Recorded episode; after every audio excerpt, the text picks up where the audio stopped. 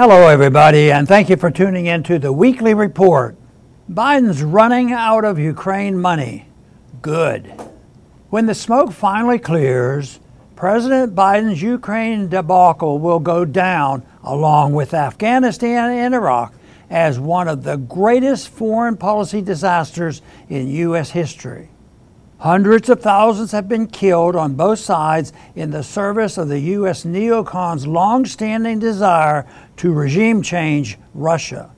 And let's not forget that $100 billion authorized for Congress to finance the neocons' Project Ukraine, with Russia's control established in the strategic city of Bakhmut over the weekend, the neocon Ukraine project like all neocon foreign policy projects before it, looks to be progressing rapidly toward failure. But that won't stop the Biden administration from attempting to extort more money from an America already teetering on the brink of economic collapse. And let's not forget the battle over the debt limit raging in D.C. The Biden administration's profligate domestic spending is a battleground for Republican lawmakers. However, when it comes to endless spending on Project Ukraine, with a few exceptions, the two parties are in lockstep, at least when looking at the Republican Party leadership. One thing is sure we can count on Congress to throw good money after bad.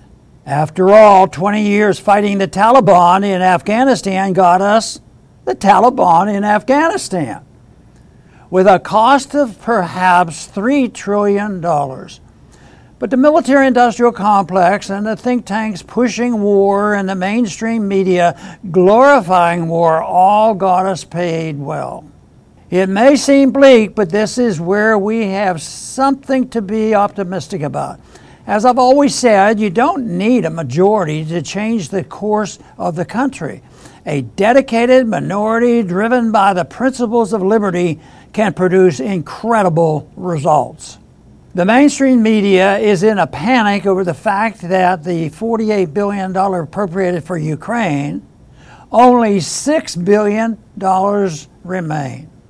That won't be enough to sustain Project Ukraine for more than a few weeks with the tide of U.S. public opinion turning overwhelmingly against throwing more money down the corrupt black hole called Ukraine, even unprincipled politicians are going to start listening to the emerging progressive conservative alliance in Congress that's had enough.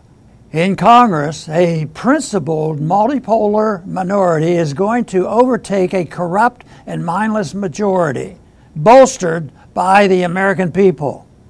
And that's a good thing.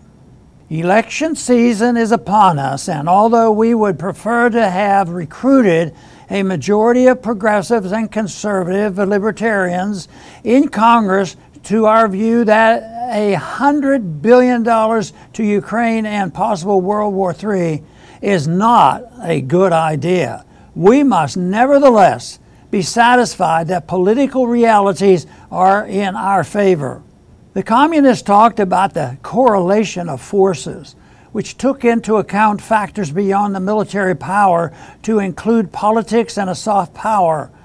With that in mind, it seems likely that as the public mood in the U.S. turns against sending endless billions of dollars to a corrupt Ukraine, with the threat of World War III in the mix, the political animals in D.C. will begin abandoning the sinking ship.